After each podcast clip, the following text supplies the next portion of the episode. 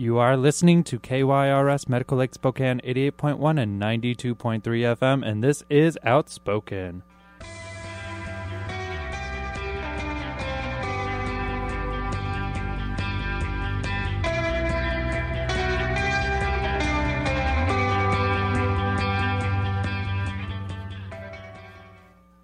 You are back with us. with us on another. It's a beautiful Sunday. It's It's gorgeous. it's gorgeous. It's cold. I heard someone. Okay, you're gonna hate this. Um, Oh, good, I'm I- excited. Yeah, I heard somebody say uh, instead of gorgeous, gorgina. That was that was their word for. Uh, Who who said this? who I want name and address. No, someone who's not my friend anymore. Apparently, no. But uh, yeah, that, What that is was that? apparently that's that's the thing that they tried to make happen. Gorgina. It's so, So- gorgina out there. and there. here, I'll get this. You know, you want to, you know, women power. That's awesome. But I just don't say that in my presence. yeah, I Ever, know. ever, Like, never. Gorgina. Don't do that. It's, it's What is it's- what? Yeah, I'm I'm sorry. You broke me. I can't do I know. This is too much. You're out. You're leaving. Okay. Women Sorry are about it, beautiful. I love them. But let what? Yeah, but maybe yeah, I don't I don't know. Maybe maybe let's not say gorgina about you know the weather and stuff. I'm trying to think of how we can use penis, but Oh. I mean I can think of ways, but um, so- hey, now you know Uh, how you know you're on our show? That last conversation. Yeah, exactly. That's I mean that's that's typical of our show. We started off That like is, that. this is. I love it. Listen, we're this is going to be a fun show. We have uh, in the first hour we are going to be speaking with the editor in chief of Out Magazine. Do you know it's the largest United States uh, men's gay men's magazine? Yeah. Um, I'm excited because I want to talk to him about Out has a history of going back and forth, which with being LGBT and then saying we're going to be a gay men's fashion magazine, LGBT, gay men's fashion, Right. and it's like an internal struggle there. And I'm fascinated by it because it's like we're apologizing that listen, you have men's magazines, Mm-hmm. you have women's magazines, you have magazines that specify. I don't think it's making us uh, bad gay people to have a gay men's magazine. Um, No. so it's in, but it's an interesting conversation that I just found in reading the history of, of out.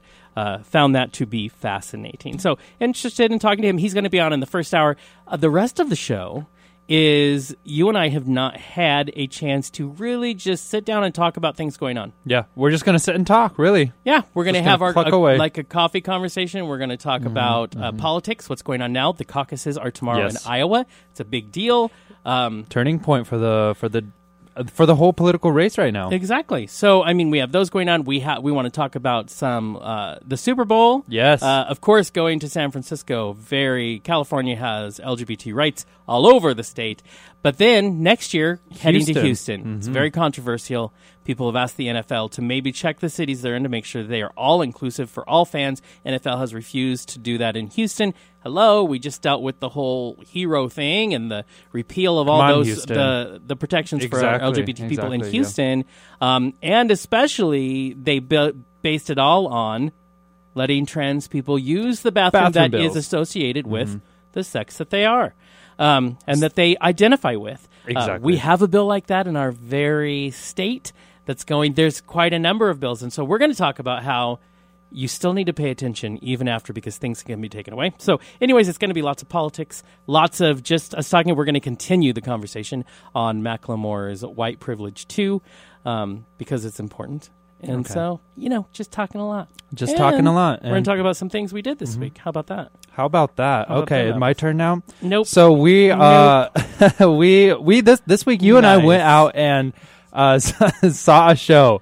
Uh Sordid Saw Lives. a quarter, a couple of shows. We did see actually a couple of shows. Were you going to say a quarter of a show? I, I meant to. Say, yeah, it didn't come out right. a quarter of a show. We we just stayed for the first half of the first act. Mhm. Um, yeah, we saw Sordid Lives. Uh, let's start there at Civic Theater. If you want to go check it out, uh, it's running for a few weeks. That's it's going to be Wednesday through Sunday, so you can really go see it anytime. It's it's it was hilarious. It was you said it was much different than the film uh, and the show. I would say I wouldn't say much different, but I will say the movie a lot. Yep. It's a cult classic, especially Yes. in the LGBT community.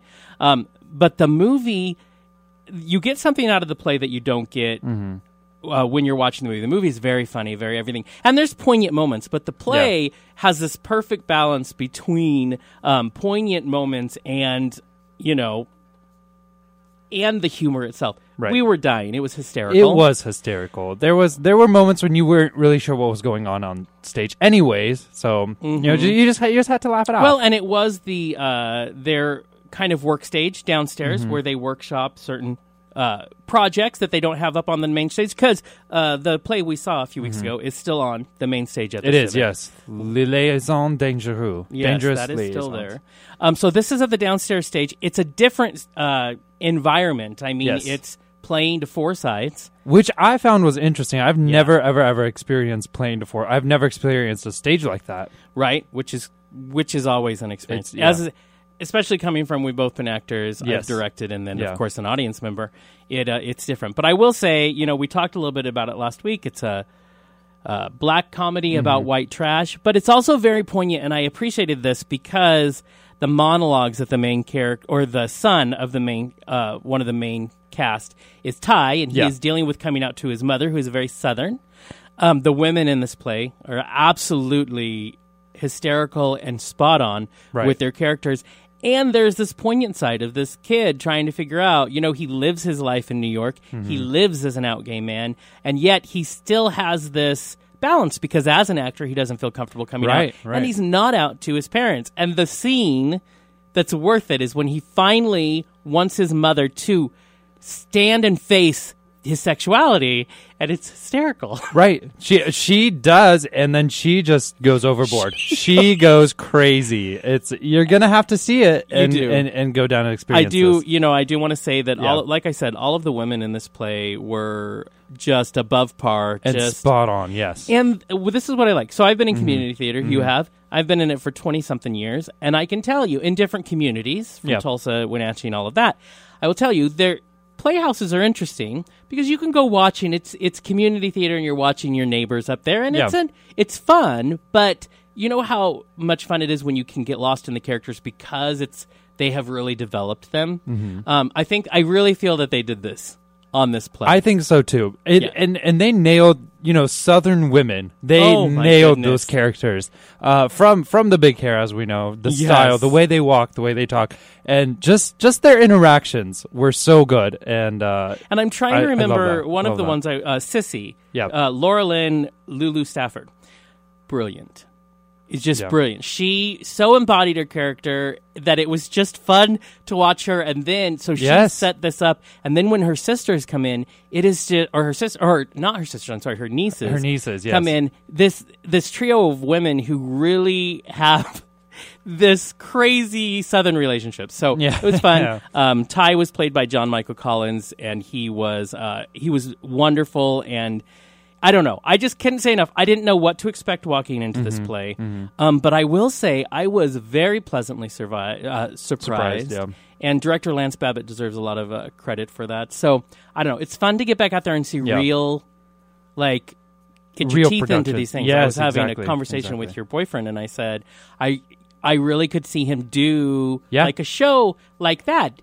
You know, playing something if if it was a different world and John Michael Collins hadn't done Mm-hmm, such a great job, I could see him doing those things. There, if you're out there in the community, there are some fun things to get involved with. There's a that lot, yeah. are quality because that play was crazy. So, Mm-hmm, anyways, it is still running. If you have a chance to go get tickets, uh, we highly recommend it. So, yes, please see it. Please, and then you know what? Civic Tell Theater. tell us what you think of the play. I would love to hear other people's um, descriptions of the play. I mean, right and how their yeah their experience Yeah. so it's kind of fun um, so yeah sordid lives it's it's del shores plus the sequel is being uh, about to be shot or being shot right now you can't mi- leslie jordan was in the original it's going to be fun Mm-hmm. It's going to be so, fun. check it out Another thing you and I saw uh, this week, of course, Book of Mormon. It is Yes. here. It's still here today. It's here. The last showing is tonight at seven thirty. So go see it. Um, it was amazing. It was Yes. so much fun, and it. I mean, of course, nine Tony Award winner, best Worth musical. every part of it uh, yeah, absolutely. This is how you know it's, It's high praise d- that's coming, and to have it in town is amazing. To have Yes. it, however, returned to Spokane Mm-hmm. is even amazing. But do you know what the the the real like status is being judged by is that Kurt came with Yes. his husband. Yeah. So you came with Cole, I came with a friend, and then uh, Kurt came with uh, his husband, and Kurt loved it and said at the end.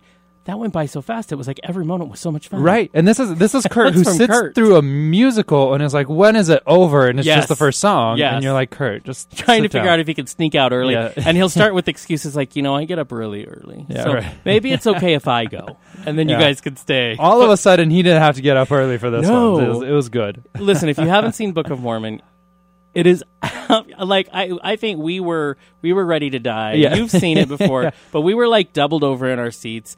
The humor is irreverent and it, it's just funny. Mm-hmm. It's so fun. It's, It's just- hilarious. yeah. It's a good time. You go there, and you know you don't you don't expect a lot of things, but Mm-hmm. Uh, I will have to say the characters did a very good job. Uh, They did. just just beautiful. Elder Cunningham. Wow. I'm in love with You're Elder in love with Cunningham. him, Like yeah. I would marry Elder Cunningham. Yeah, So because his part, his character was brilliant. Mm-hmm. So if you don't know, of course, it deals with these uh, these young Mormons. Mormons go on a two year mission when they hit uh, adulthood, and they send them across the world. Yes. Well, this is a group of them have graduated from the little training, and they're going on their two year mission, which is what you do when you're a Mormon. Yeah. And they get sent to Africa, and it's just hysterically Yeah. wrong. It's it is not a good not a good time for them. Good time No. for us. Oh, not a great good time, for, us. them. Now, I'm an eavesdropper. Yeah. And I can listen to 80 conversations around me because I like Yeah. to pull information from people. I've always Yeah. been that way. And I'm listening to, we have some friends uh, in the media community from KXLY who are right behind us Yeah. in it. And I hear one of the guys say, which is my favorite thing, you kind of said something like that earlier, which is, I didn't know what to expect, but this is awesome. yeah, right. I'm like, there, just put that on a poster. And that's it. and there you go. That's it. So- you know, my favorite part was when you open up the the playbill, you open up the program, and in there there's there's advertising for the actual Book of Mormon from the The Mormon Church. from the yeah from the LDS Church. the Church of Latter day Saints. yeah, LSD. The- and there's like LDS. LDS, How about not that? LSD. LSD is different. same thing, So, really though. there's If like- you think about it, Right? There's three full page ads. Yeah. And one of the things we tell we, we're talking to each other is like, do they know? Yeah. What well, Book of Mormon they, would have to. I think they'd have to. I think they're like, hey, make fun of us. It's a hit show. Great Yeah. excuse. I know. Yeah, People stick are it in be there. like- But it's like saying it's and they're saying things like, "Hey, if you like the show, the book's better." exactly. Yeah. So Have it was a little now? like, Yeah. oh, that's interesting. Okay, well, I'm going to go back to the show. Yeah. There now, keep in mind, just like you know, it's written by the guy who wrote the book for uh, Avenue Q, and by, of course, the two creators of South Park. Yes. So know that it's if you know either of those shows at all, it's to be risque. risque and it's to be controversial. So you go in just with an open mind to have Yes. fun, and it's not by any means going to be PC. No. Oh God. So Uh, go in opposite. knowing that Yeah. and just have fun. It was. I'm sorry, I would see that play 8,012 times. it's a good one. But It's one. 8,013, no, no, but 8,012, yes. Eight twelve- Yeah. I have my lines. Um, and it's a great, I mean, hello. I And then remember, those, the cast from Book of Mormon then went out on Thursday night to Yeah. Nyne Bar and Bistro and they did a fundraiser to help both Spokane AIDS Network as well as Broadway Cares. And from what I hear, it was phenomenal. And I do believe sold out. So thank you to everybody who supported two amazing organizations, and of course, especially our local Spokane AIDS Network. That's really cool that they went into that. They did the musical hair. So, I, all in all, I just they come to town and they do wonderful things. They do. So let's bring them more. Let's always have them. So- let's always have them here. Right. So remember, music. things like that are always coming to Spokane. So support the local theaters in town and support the community, the um, convention center and the INB. You know, because they bring good things for yes, us. West Coast, Entertainment, is Mhm. always bringing it. So these are great things in Spokane that we love to remind you are out there. Another good thing that is out there in Spokane coming February 28th is the Red Ribbon Gala. It is uh, Spokane AIDS Network. Uh, big fundraiser of the year. It's It's their It's biggest. the Oscar viewing party essentially. And uh, 4:30 to 9:30, it's going to be at the uh, Washington Cracker Company building where yeah, Terrain is. That's 304 West Pacific. Now you and I are hosting. We are. We're really excited about that. And we have just released the first of four uh, promo videos because we like doing it um, about this. The first video is out now. We're going to have Kurt put it on our Facebook page. Yes. It already is on mine because, you know, I want, I want to do that. um, so it's a great thing. You and I get to have fun in front of the We do. camera, which We we, love. And we get to remind you come out and watch our crazy antics on stage and do some good for our Spokane AIDS network. This Mm-hmm. is the 18th annual I believe. is the 18th. So the annual. 18th year in a row, they have a silent auction. It's going to be catered, and we're going to watch the Oscars, and you and I are going to comment the whole time Yes. on it. So I'm really excited about all of that. Um, there's even more to talk to you about, but before we get into that, um, we're going to take a quick break. We are going to take a quick break. It's going to be. It is going to be a song from uh, the Book of Mormon. Now, I wanted to play uh, a song called Hasa Diga Eebowai. Uh, if you see that, if I'm not going to Okay, do you it, scared me to I'm death. not going to do it. I'm like, If- I love that song. Don't play if it. If you see the show, go see it. You'll know what Hasa Diga Eebowai means. You'll And understand why phrase. we want to want to play it. Uh, but because I can't play that song, as we said, it's not PC. We'll play "Hello," probably one of two PC songs in the whole right, and. FCC uh, compliant. exactly. so here we go. Back with KYRS Medical Lake Spokane 88.1 and 92.3 FM. This Wait. is Outspoken. Hello, we are back. Hello. That has to be. I love that. I, that's the first musical song I think we've played on our show, but you know it works for me. Yeah. Hey, the- it's the best thing. You know what? We might as well. Outspoken has been taking a great deal of pride in not only our show for the last three years, but in spotlighting recently some of the LGBT community that helps shape the media that we as gay people get to experience and that we have more of a voice in over the past few decades. And uh, of course, we had on the editor in chief of The Advocate about a month ago, and it is only appropriate that we uh, bring in editor in chief of Out Magazine currently, Aaron Hicklin, to the program. Aaron, are you there? I am. Thank you so much for having me. Well, thank you. We hope you enjoyed our little musical interlude while you waited on How could I resist? it's impossible. I'm so I saw it for the first time. We have to. I mean, hello. So, Aaron, let's start with you know we talk a lot on our show about uh, you know gay media the, because we're just excited that for the last few decades we have LGBT media out there. Can we start with your beginnings and your getting involved in? I mean, such an iconic magazine as Out. Well, thank you for saying that. Um, I, I like to think it is iconic, um, and, and that the, the, you know the editors and the, the people I work with have, have played a part in, in making it so. Um, uh, you know, my story is that I, I left. Um, you know, I, I left university uh, in the early '90s, wanting to go into journalism, and um, and in fact, I did start my career in in Scotland, uh, in the in the Scottish press, a newspaper called the Scotsman. Um, and I really had, you know, what is now in- increasingly hard to find, which is a, a very sort of all-rounded education as a journalist, in, in which they would literally have you spend six months on this desk, and then six months on that desk, and then sometime uh, being a foreign correspondent, um, education, health, all the different areas of national life. Um, so it was an incredible um, experience for, for a young a young guy, a young anyone, um, and you know, I spent six years in Scotland on that newspaper, um, and finally ended up in the in the features um, section, the weekend magazine, um, which I really enjoyed uh, because I got to meet a lot of interesting and talented and creative people, um, heroes and icons of mine. I got to travel to some extraordinary places, and um, in it, along the way, I was invited to the U.S. Um, to work on a magazine in, in, that was launching in New York um, oddly a, a, a men's magazine, like a sort of almost, uh, uh, in some ways, a little like the sort of Maxim FHM school of magazines, but but smarter. Um, it was founded by Bob Guccione Jr., who created Spin magazine. Um, and I, I came out and, and found myself in the world of, of American media. Um, and after bouncing around from a few, a few different titles, uh, I was in, in, invited to apply for the position of editor at Out. That was 10 years ago. And I have to say, um, there's been an extraordinary change in, in the landscape of, uh, of, you know, of our world and culture, as well as the LGBT media, um, which in a sense tracks that evolution, um, and perhaps to some extent predicts that evolution too. Um, but when I came to Out, I have to say it was a tough call to leave behind what might loosely be termed mainstream media, though I don't like that that terminology. Um, it implies that in some some ways LGBT media is lesser than or, or not accessible. But uh, you know, leaving it in a sense uh, mass media um, for something that was niche and specific, um, I you know I worried that I might be you know cutting myself off from um, you know a different future, Right, a um, sort of isolation. and also yeah. from a, a bigger platform.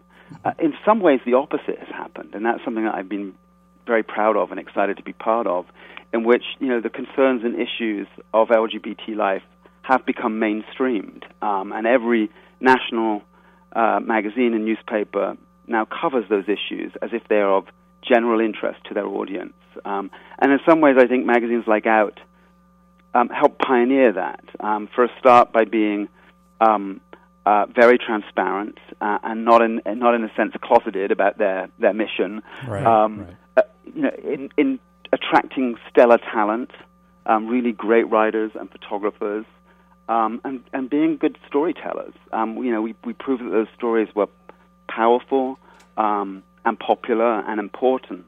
Um, and I think you know the rest of the media caught on and, and recognized that that our readers were their readers too.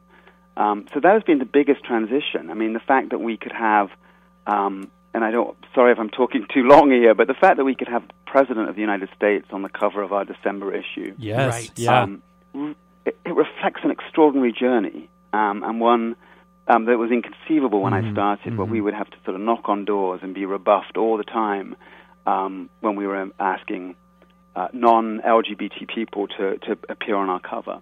right. Which for decades, of course, before is it would would have been such a ostracizing Yeah, decision. taboo. now Mm-hmm. it's come so far. I mean, people wait every year for the you know out 100.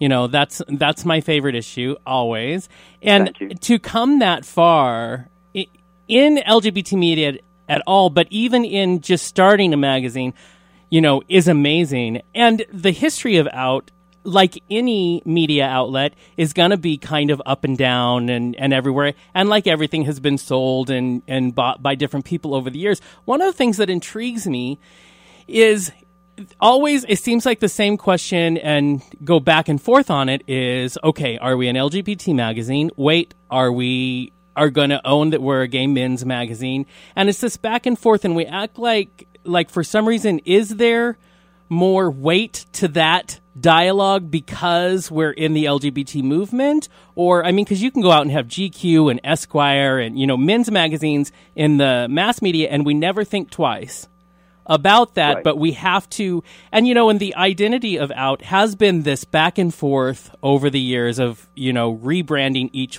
each way. Can you talk Yeah. to us a little bit about that conversation and and that you know that line of dialogue?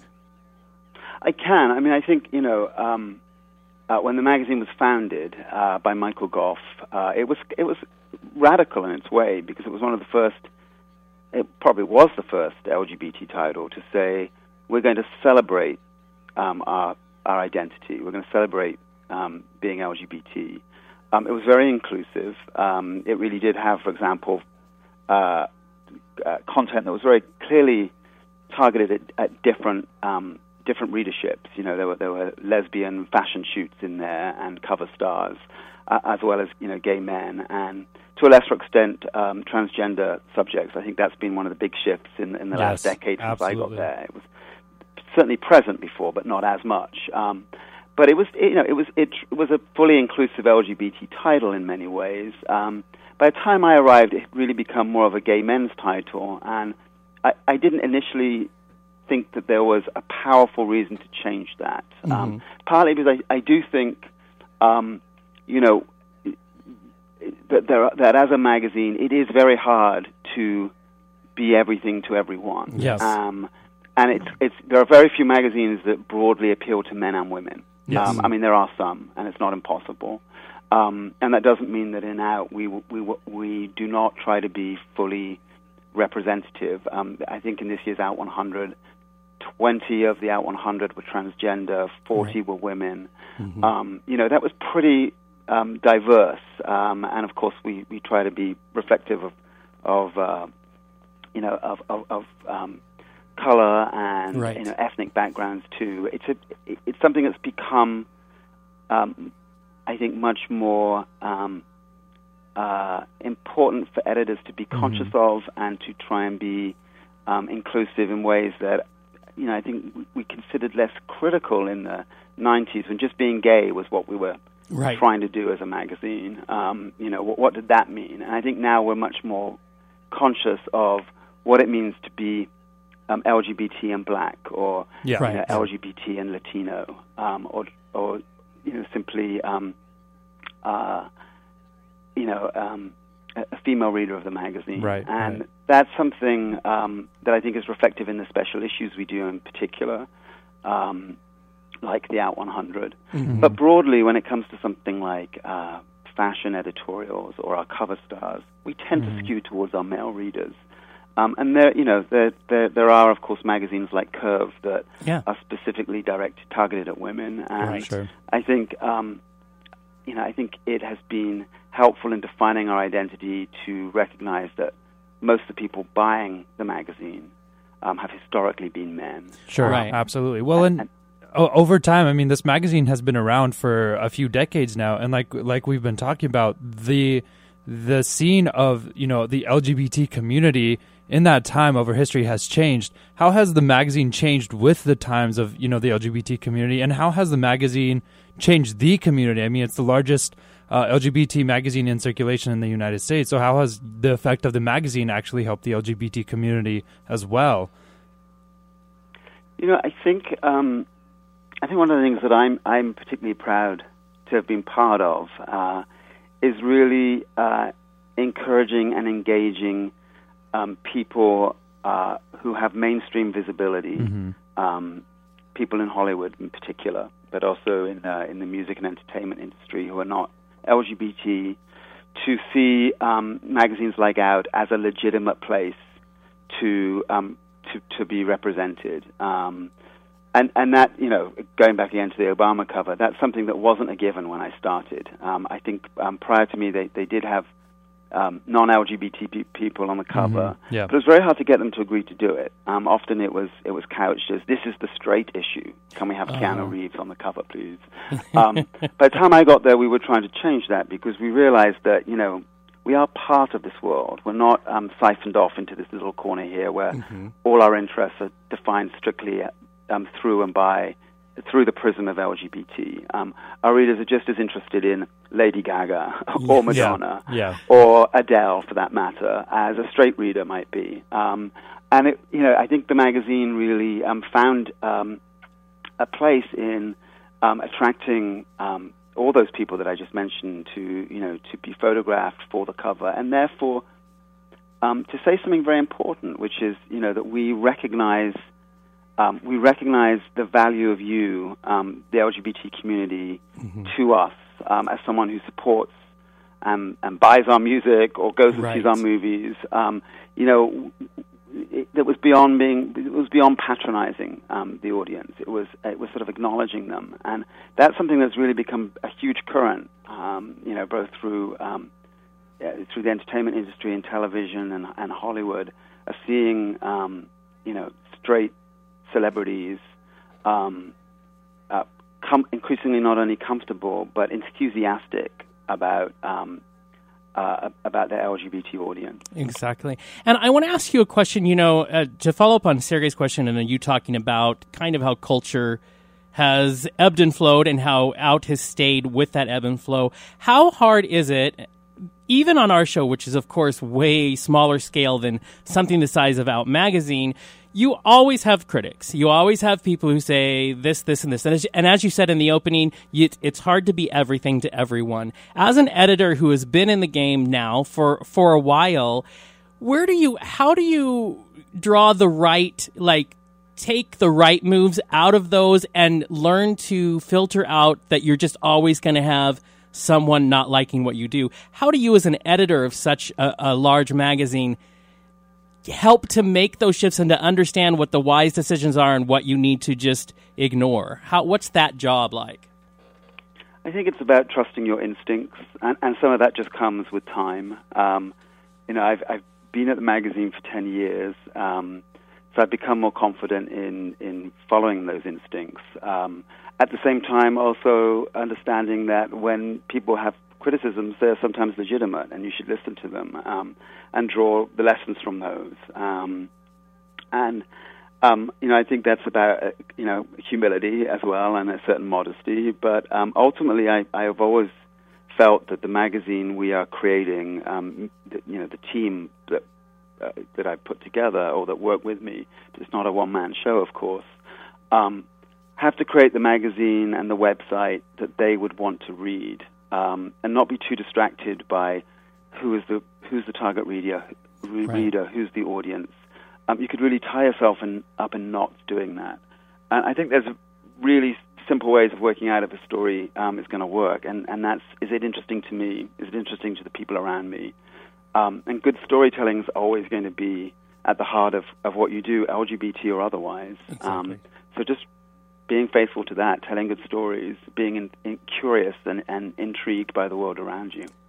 So tell us as we begin to wrap up, tell us what is what's exciting coming from Out Magazine for the readers, new readers, as well as as the faithful, loyal fans of the past. What's coming that we should be excited about, or you know, what does Out have on its horizon?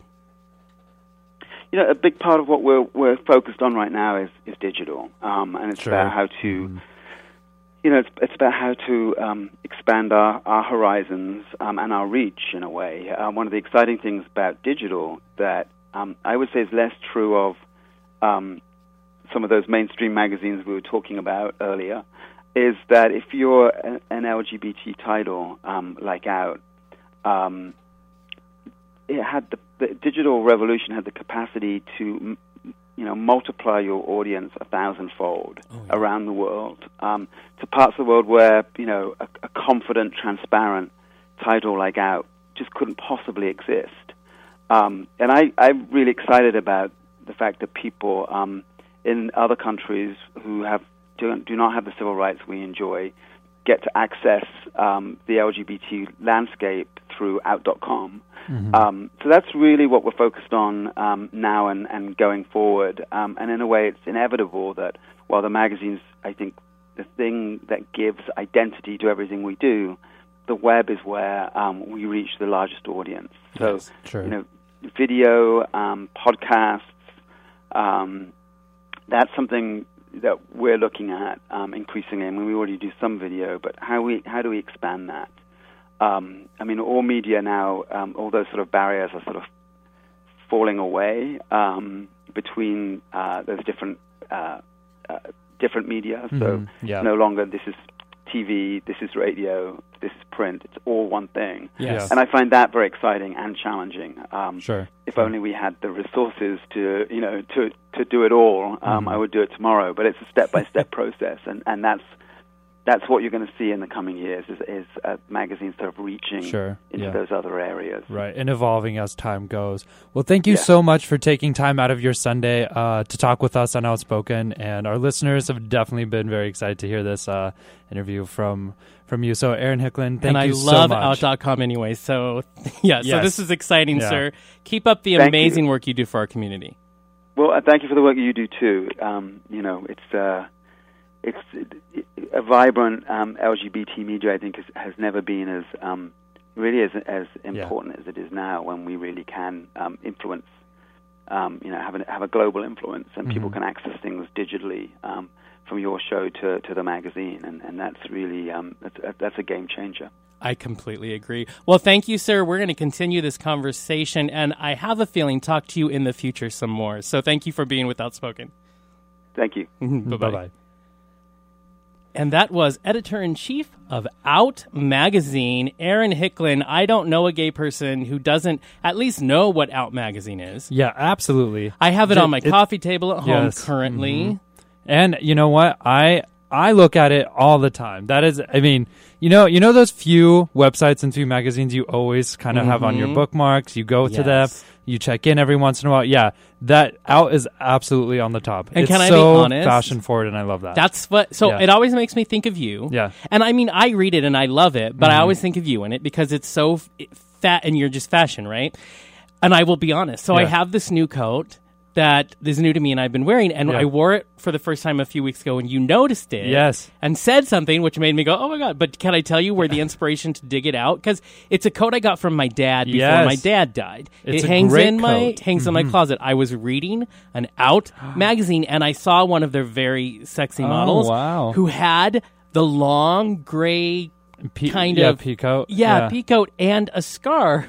And I remembered it's hanging in my closet. So I got it out you. from out, inspired me. And then when Sergey, because you're my fashion guru Uh. guy that I go to, when Sergey said something, I'm like, I'm, I'm never not wearing this coat. Oh, Never. look so at see, you. It was the Sergey out connection that made me more fashionable. and it's a great coat. Yeah, Yeah, you yeah. you look so good in it. But I love it. Out magazine. I love that they are fashion entertainment, Mm-hmm. I lifestyle magazine for gay men. But they also do great things, like he said, Exactly. special issues like.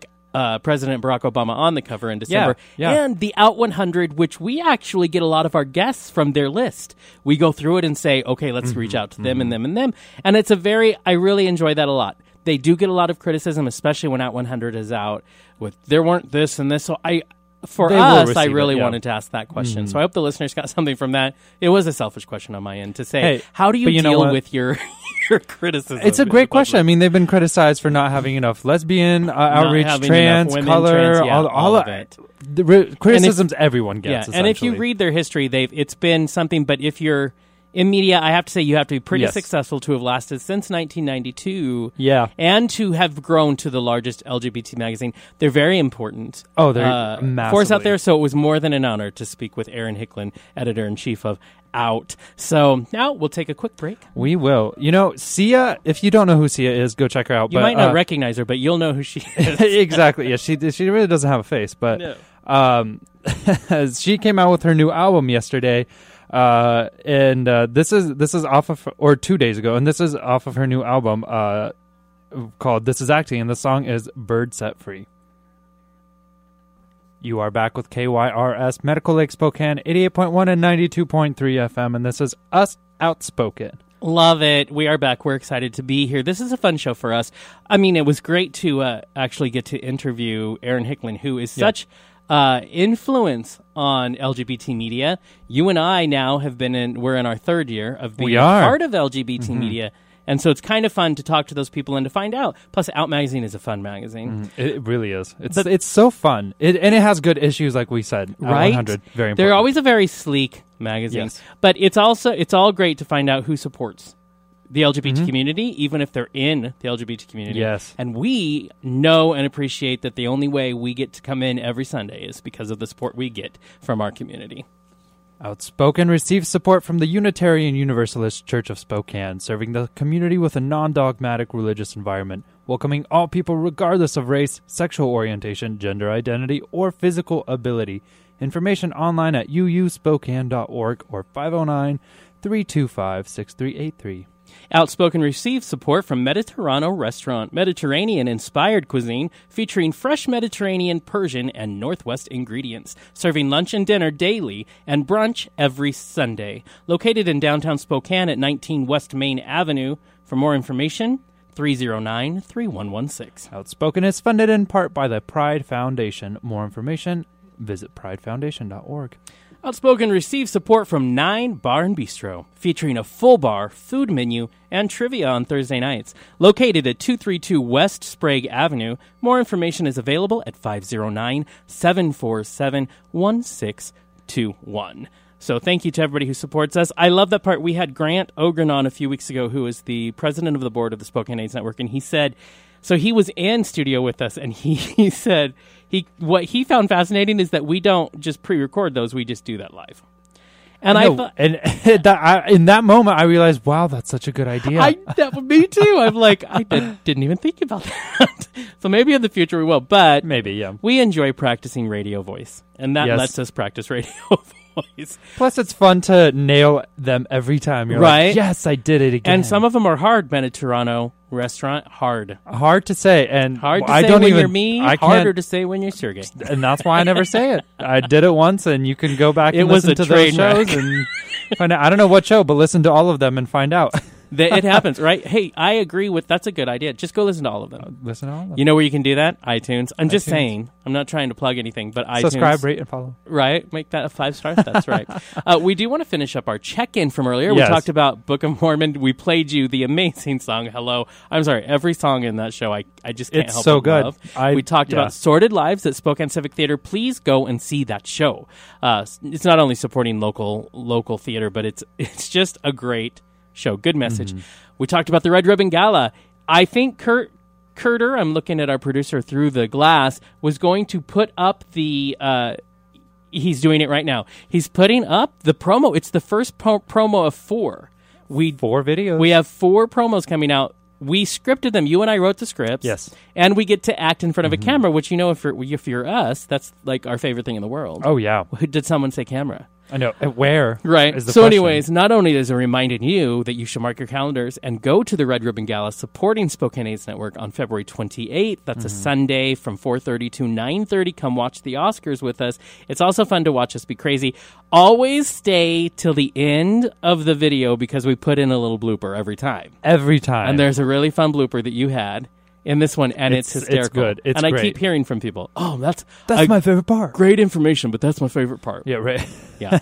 Let's skip the rest of it. Just watch Right. the last five seconds. So Kurt's going to put that up. We'll debut it here today. He'll put that up Mm-hmm, on our Facebook page. So go check it out. It's fun.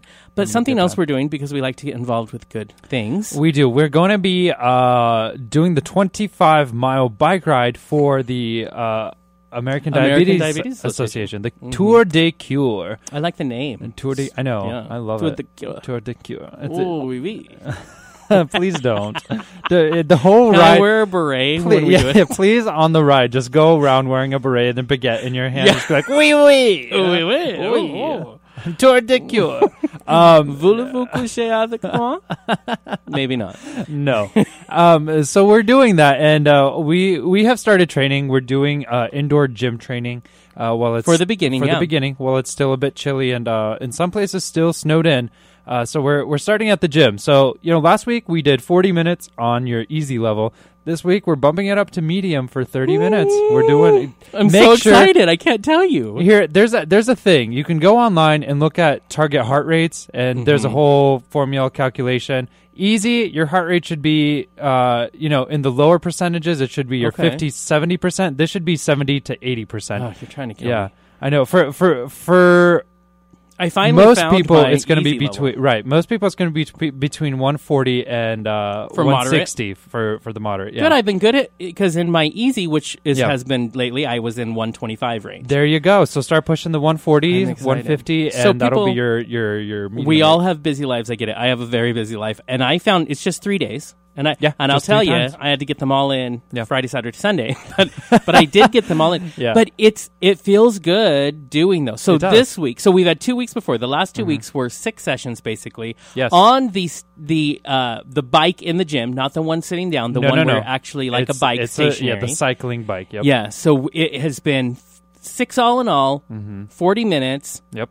Doing the easy. Yeah. Now you're saying, okay, guys, step it up. Three three days still, Three days still, 30, 30 minutes. minutes, but make it that Make it that medium. That medium, Yeah, so which typically 140 to 160 heart rate. Do a har- higher pace rate, Mhm. pace higher. If that means turning up the resistance a bit, turn up the resistance. Whatever it is to get you, you have to be sweaty. You have to be yes. sweating. The good thing one. is, it's not till May, it's not till May. so we have there's time. We have time. But i- don't be a procrastinator and be No. like, it's May 1st. I better get on that because Right. it's gonna hurt. Well, then you know February is just around the corner. That's when we typically you know start seeing warmer and warmer days. Uh, it's actually tomorrow, February, if you didn't know. I know. Um, and uh, we'll we'll start seeing warmer days, which means we'll start going outside to ride. I know, and I'm excited about this. And just remember, last year when we did Yes. the uh, 5K for the American Brain Tumor Association, everybody who did it with us, you felt really accomplished when it was done. So Mm-hmm. Yeah. I will say, we talked to our a team member from last year. We saw them at Sordid Lives, Yes, we did. and she said, "Did you say 25 miles? I'm not going to be Yeah. available." I love I love that she's like 25 miles is a long time in a car. You want me to do that on a bike? Okay, got it. But remember, those of us who never did a 5K in the beginning Yeah. were like, it's never happening. Yeah. So don't worry. We're going to convince, I'm getting her boyfriend in on this. We're going to convince her to do it. Yes, we are. So, yeah. I have a friend who has this little backpack that she puts wine in and she has a little straw. You know, you're supposed to use that for water. But I'm You like, hey, you know, hey, if No, it motivates you, Yeah. do it. I'm- you I'm probably won't end up in the same path as you started. But I don't know if that's good. The good thing is we are. This is our new health cause, and this is our new good organization. So we are supporting the Tour de Cure. Uh, this week, you're going to hear uh, this. Uh, next six months, you're going to hear a lot from us with the American Diabetes Association, who Yes. has teamed up with us officially. We have spoken to their head people uh, to do this, so it's exciting. We're going to have shows, we're going to have nutritionists, we're going to have people. I mean, maybe Nick Jonas. I don't Maybe know. I'm just Tom saying, throwing that out Hanks. there. I don't Maybe know. Tom Hanks, people, celebrities who have diabetes. Yeah. So, anyways, I just want to continue to encourage everybody if you want to join the the trainings. Sergey's going to be releasing even more training suggestions Yes. and some food suggestions. If you want to be officially part of the Outspoken team, you can start first with us, and then we'll tell you in the future how to do it with the American Diabetes Association and how we can get you on our team. But in the beginning, send an email to producer at hotmesssunday.com and say, hey, I want to join the team and get the health tips and the and these uh, training tips Yeah. from you. Uh, this is my pre-registration to be on your team. All you have to do is send an email and let the Curter know that that's what you want to be a part of. I would love to see 10 people on our team. I would love to see ten people. You know what that I would be mean? that would be fantastic. You know, just writing all together. And the thing is, it's not going to be. We're not going to be writing for the time. I'll tell you that much. We're no. writing to ride the twenty-five miles. That's if I going to be make great. it in a week, I'm just happy I did it. and and you will. I know, right? Oh, I have confidence. I'm working hard. Bring a tent. Yeah. Yeah, There you go. bring a tent. Uh, remember, Jonathan has diabetes, so by being a part of it, you saved my life. Is that enough guilt? Does that Hey, work? there you go. yeah. And if you I mean, if, you, don't, if you don't love me, it's your fault. I died. exactly, you're basically killing him. All You of you are. not writing it. Yeah, and you're not killing me softly. It's No. hard. Oh this God. is difficult. Yeah. One, one, one thing at a last time. thing. Do you love listening to Outspoken? Do yeah, you? I do. I thought you did. I Kurt love does it. most of the time. yeah. If you love listening to Outspoken, you love what we do here. Guess what? We always have a chance to have interns. We try our best to teach you something Mm-hmm. that you can take home and actually use. Yeah, we, we do a good sometimes time it's just how Sergey can teach you fashion and I can make you funny. Yeah. Hey. So no, but we love the help. It, this show takes a lot of work to do what we do. Yes. So please feel free. You can always send uh, to producer at hotmesssunday.com your your thoughts, your resume that you Mm-hmm. want to help. We have lots of ways to help out with this, from research to um, to actually being involved in helping us with sound bites and all of that. Hey, we welcome the help.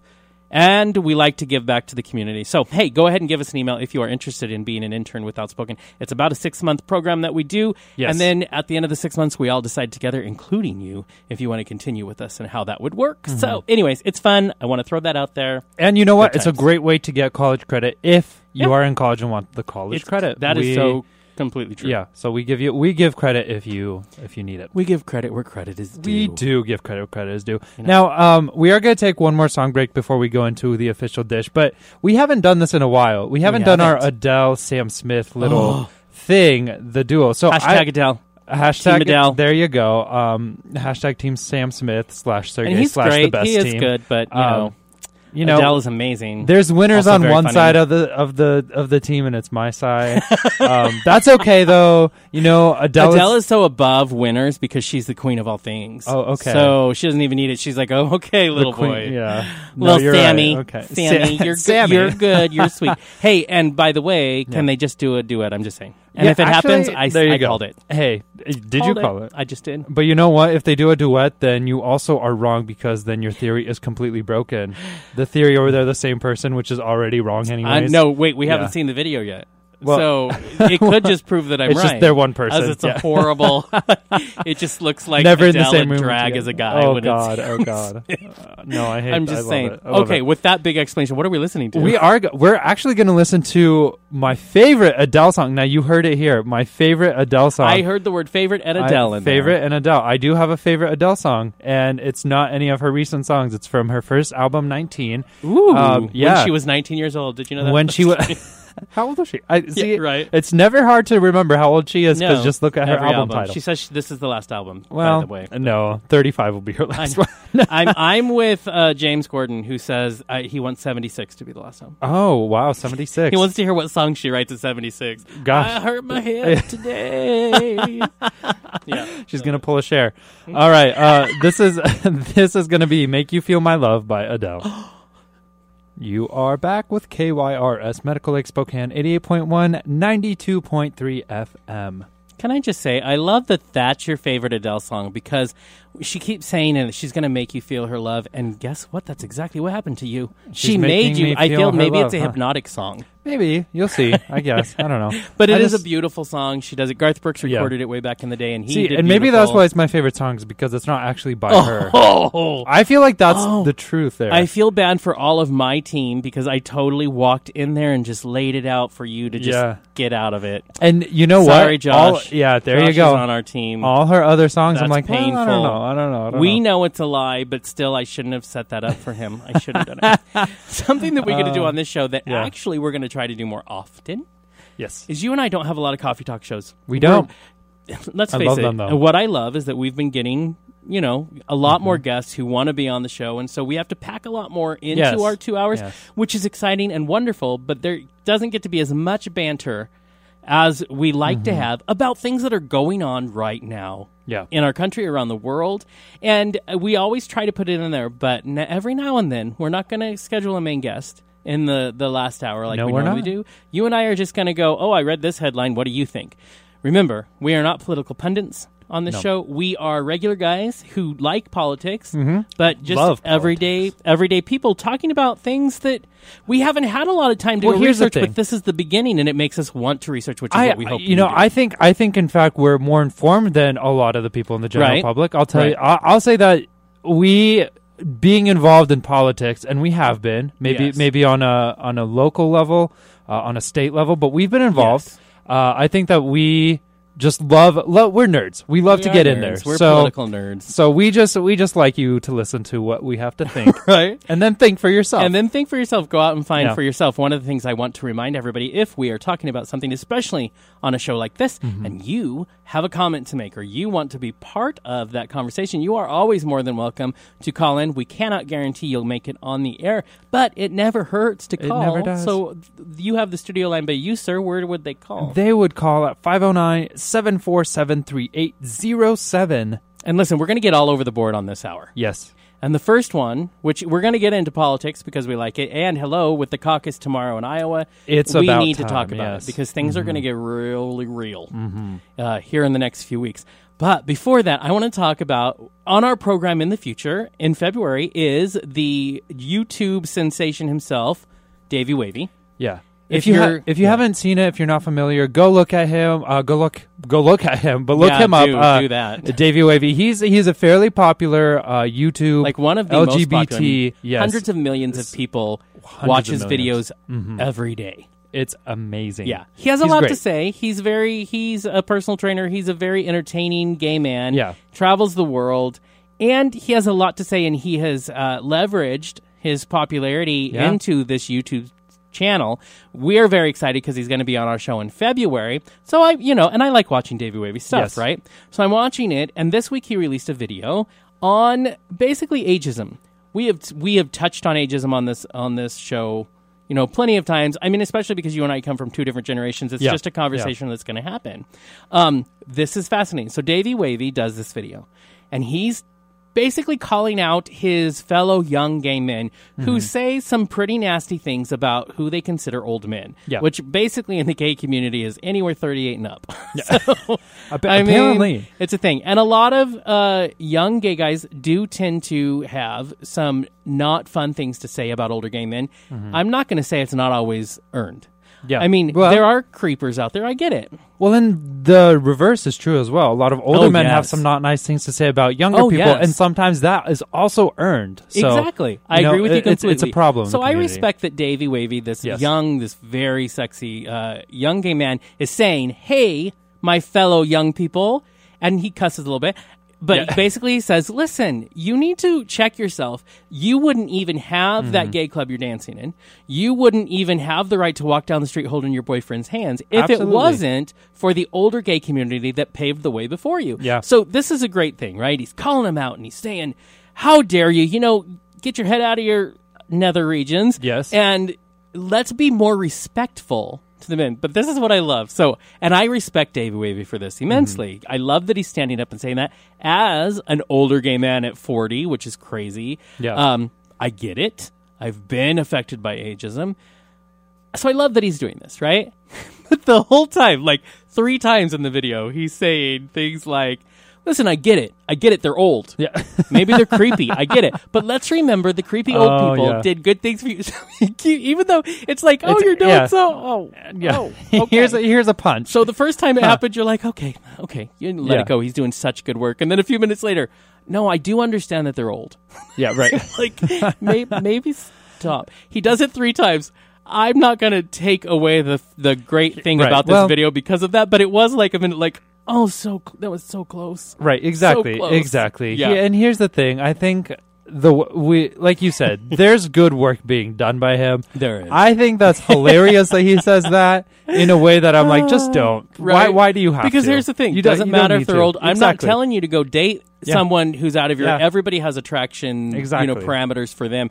I'm not saying, well, to prove that you don't have ageism, I need you to have sex with me. No, I don't need that. Right. So I'm not definitely not saying that. So it's funny. I love that Yeah. at least someone's standing up and saying, "Can we please have a conversation That's it, and that's it. that's you don't I don't have to no one owes anybody anything. Let's just respect each other for who we are and where we are at. and that's important. That's the key. Respect is respect each other, and I think that that's something. Maybe maybe I'm just saying this because uh, I I don't see any. I don't experience a lot of ageism Mm-hmm. um, myself, but I think it's getting to a point where it is the respect of Right. you're just another person. We are different in a lot of ways, but we're also similar in a lot of ways. Right. Let's respect each other as human Well, beings. but that's people, right? Yeah, right. like you that's, said. and that's that's people. Like, as human beings. Mm-hmm. But I will say, I do feel, and I could be off base, but Yeah. from my experience, I feel like it, it happens more in the the bar scene. sure, sure, sure. Just because there's, you know, bars tend to be more there for specific reasons. There you go, Or lend, reasons, yeah. Lend to those reasons, which would lend to people saying you're creepy or,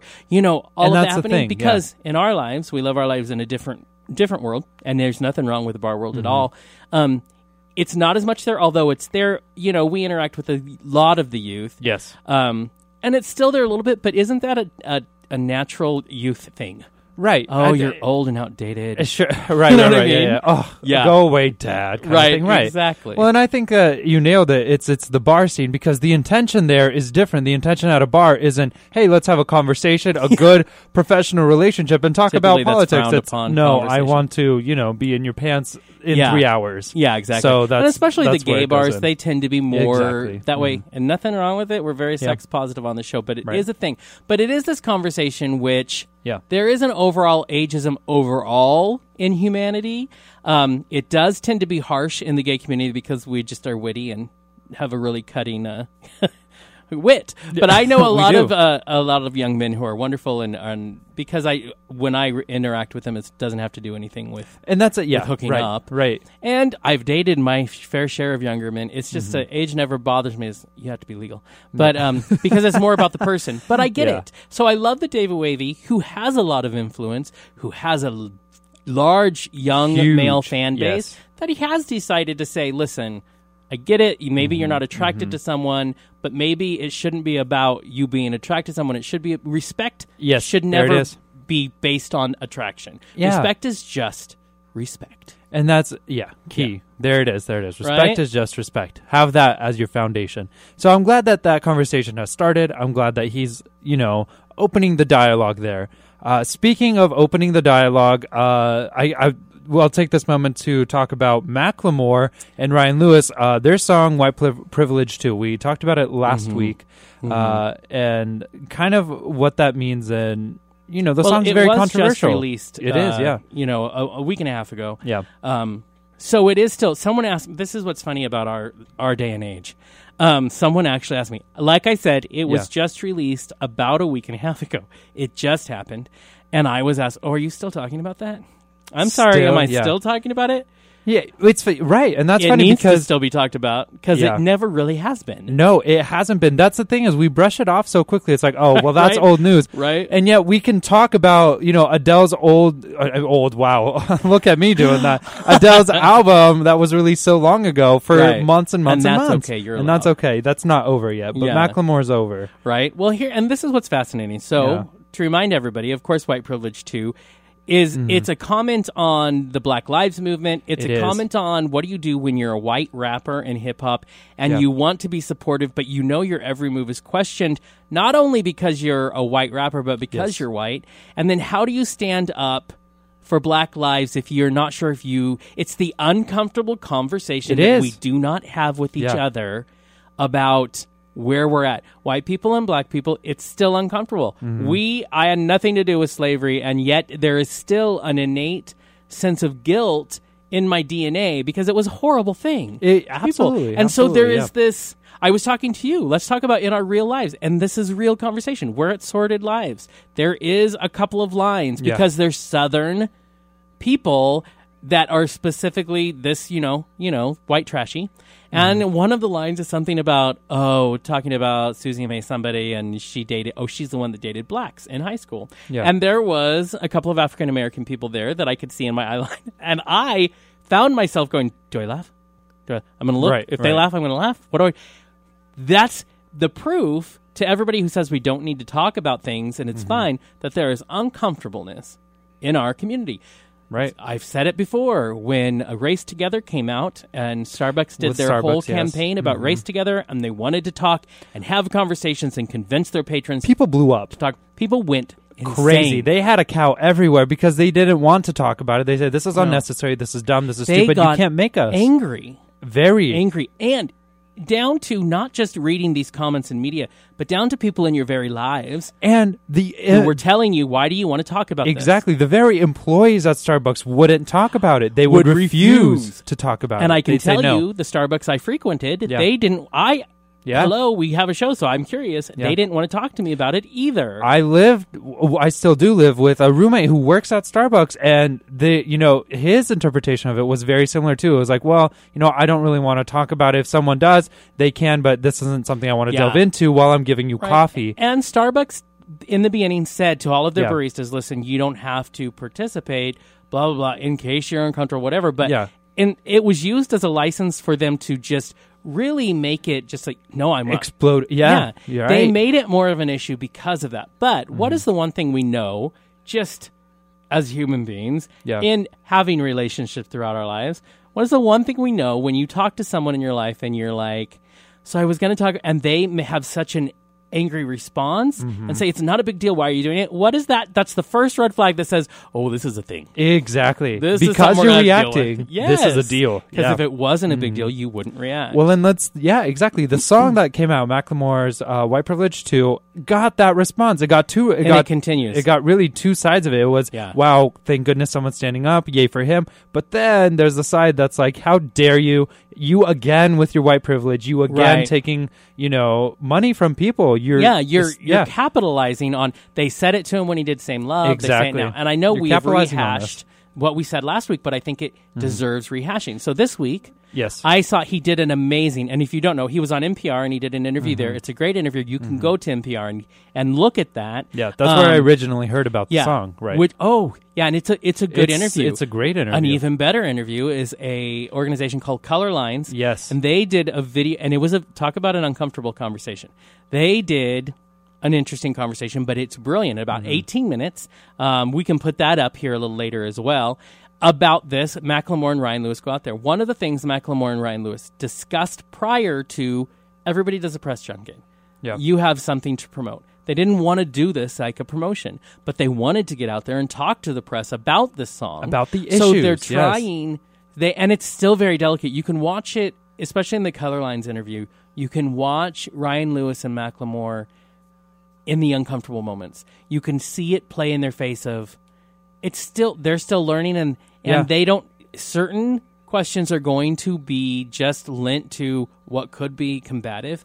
Um, Absolutely. and and it's And that's watching. gonna be a thing. Yeah. I mean, and I'll make it clear: the color lines. Uh, the the man who interviewed them, he was very. I mean, he was great. Yeah. Um, but he wasn't afraid to ask some hard questions of Macklemore. One of them is, "So, are you just going to do a song and walk away? Is that your? Is that how you Yeah. make a difference? Right. Are you going to put your money where your mouth is? Yeah. Are you supporting organizations? Did you just start supporting them when you did the song, or were you supporting them prior? So it was the hard questions and to talk about hey you know because the one thing right now is everybody in media all we're really talking about is that iggy azalea is mad Yeah, and that's the thing. It's the drama behind it that we Yeah. care about more than the conversation yeah right now. and that mm-hmm. takes away from what this song Yep. is if you have not listened to this song Go do it. listen to it because it's a conversation that needs to be had Yeah.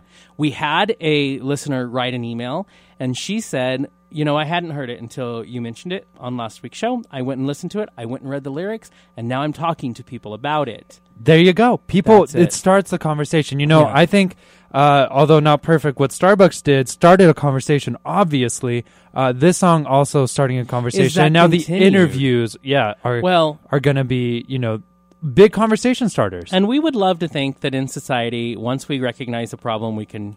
It's done. well, yeah, well, it's a Because- conversation's not the solution. No. it's a beginning. Because if you look at it, you're like, Yeah. it's a year, and we're Yes. still. This is going to be a very slow conversation. Hello, this is a hundred years that we've been needing to have Yeah. this conversation.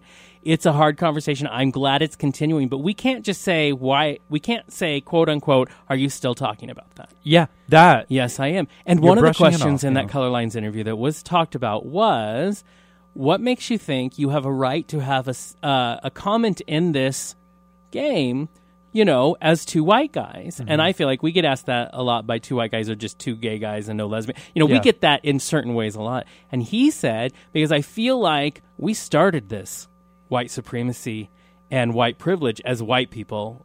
White people started it. White people better be there Yeah. to help finish it Yeah. because it needs to be an overall conversation. And, and the reporter even said there needs to be more where we get together and have that. Uh, I'm nervous The because I don't want to offend you, and the other person uh, are they mad at me? And but we need those to Mm-hmm. to move forward, and it has to get out of, as the NPR reporter stated, out of the comfortable words, out of the everybody's so afraid. Let's use the right. word. Let's get rid of all of that and talk about the real emotion of I don't I'm scared and I don't understand all of it because I can only understand from a white person's point of view. Yeah. But I know we have to have this conversation, but can we come together and But the thing is, and the- do that? Right, and like you said, the problem has the two sides to it. So if it's just you know, oh, you can't, you know, you're you're a white guy, you can't really understand this.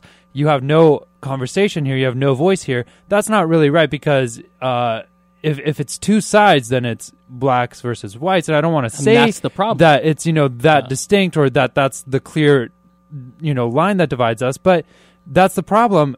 Like we see overall, and so you know you have to Mm-hmm. have both sides talking. So anyone and everyone should be talking about. And this. can we talk? There is a way that this does tie into what we just spoke about Yeah. in ageism. The fact is, it has to come down to people trying to figure out together. First of all, recognizing you're right. There's a problem here. Acknowledging that as white people, there are more privileges that are just automatically afforded to you. Yeah. Uh, for being white. And how do we move forward and go? How do we have this conversation? Right. How do we? Right. You know, and so how do I get uncomfortable with you? Mm-hmm. How can we do that? Any healthy relationship has uncomfortable conversations because it's the only way you survive. Absolutely. You know what I mean? So that's what's fascinating. I will tell everybody that we are working on having a panel discussion about this. We are. We are reaching out to the current chapter president of the NAACP um, to have, so we can be two white guys Yeah. in a conversation and that's not enough it's our conversation here and we have we'll have a bunch of people in the room but at the same time that should be you out there's goal than to have them on your own because this is all we Right. can do is what's in this room there needs to be a lot more And of it. here's the thing: like that question was asked to Macklemore, is this it? Are you just going to have the Mm-hmm. Right. conversation? Are you going to listen to the song, talk about it, and say, "Hey, good"? No, we need to get involved. You need to continue these talks. You need to do something about it. Um, in the very least, you know, NAACP. There's a local chapter. Go become a member. Go sign up. Go see how you can get involved. Even if you're not a member, there's always something Right. to be done. So go. And I'm going to read a, a listener comment. And listen, you like we said, you can call in if you want to be part of any of the conversation from ageism and in the LGBT community to this Macklemore's white privilege too. But uh, one comment from a listener is, I think that as white people, it's important we start the conversation as well with our entire community. It is important that the Black Lives Matter activists know that we are listening. And I think that's right. We get nowhere if there are no people to support us. If there are no allies, Mm-hmm. you know, if we did not have heterosexual allies within the LGBT movement, we actually would not be here Sure. today. We need everybody to come together. It needs to be about that. So, Yeah. you know, That- that is the goal. uncomfortable, I get it. Uh, But uncomfortable is where we grow as human exactly beings. well then i i just want to say that uh uh you know when people make comments like you're just doing it for the money uh, Right. those things set us back and for macklemore's sake i know that uh uh, in one of his songs is if he wanted to do it for the money, he'd be an effing lawyer. Um, Right, So right. there you go. I, I don't think that he's doing it for the money, and I, I, I think that I have this his his his track record has not shown us that. I have this question right now, Yeah. and it's one that that I'm listening. I'm reading all these interviews. I find it fascinating. I want to Mm-hmm. be. I want to learn. I always my goal is to be a better human being.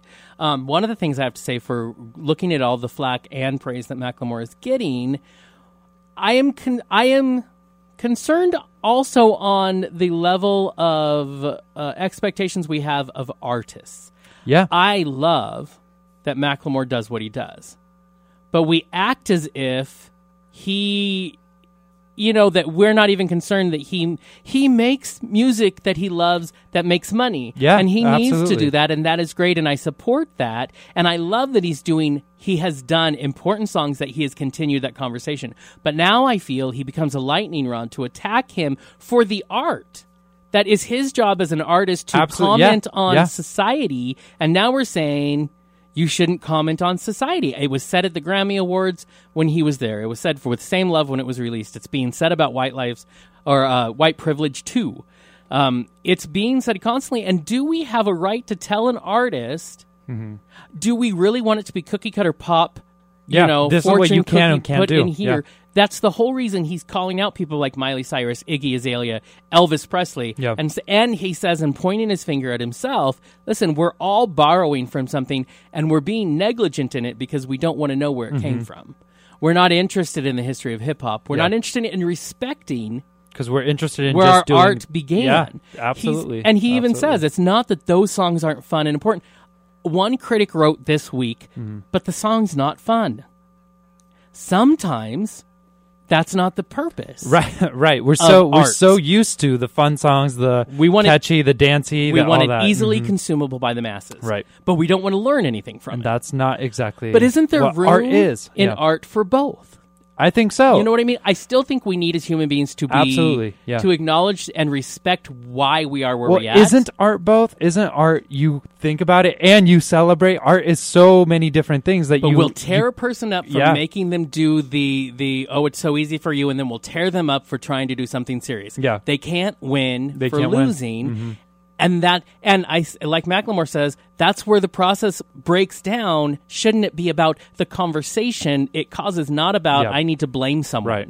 Absolutely. And I think Yeah. we live in a culture of blame. I think we it's do too. easier. I think we do too. I'm just saying. and it it is a lot easier. So okay, let's let's take a quick break and play a Macklemore song since Let's we're do. talking about him. Let's do that. Uh, and then we'll come back with more. We're gonna be playing uh, a song from his last album uh, called Ten Thousand Hours. You are back with KYRS Medical Lake Spokane 88.1 and 92.3 FM, and this is Outspoken. We're back. This is your heavy show. This is heavy. because we're talking about a lot of things. And the thing is, there's a lot to talk about, so we kind of we, we rush a little bit. We Yes. welcome phone calls if you have anything to say. We have been enjoying the emails that you're sending, and I try to read comments as they come in. Um, these are these are good things to talk about, and they're conversations that can't. Our show has two hours every Sunday, and we're talking to you about things that probably should be a conversation that lasts longer. To do that, this is a great way to start conversations in your own in your own living room. Just saying. Just that's tune in, listen, and then talk. Exactly. One of the things that, uh, and so wait. First of all, please listen to White Privilege too, Please. and then talk about it with your friends, and then call us and let us know what you think. Send us an email. That'd be great. So moving on to even more meaty stuff. I think it's time for Sergey Grenkin and Jonathan Sheffield, your outspoken boys, to bring you the CCE Sports Network Sports Minute.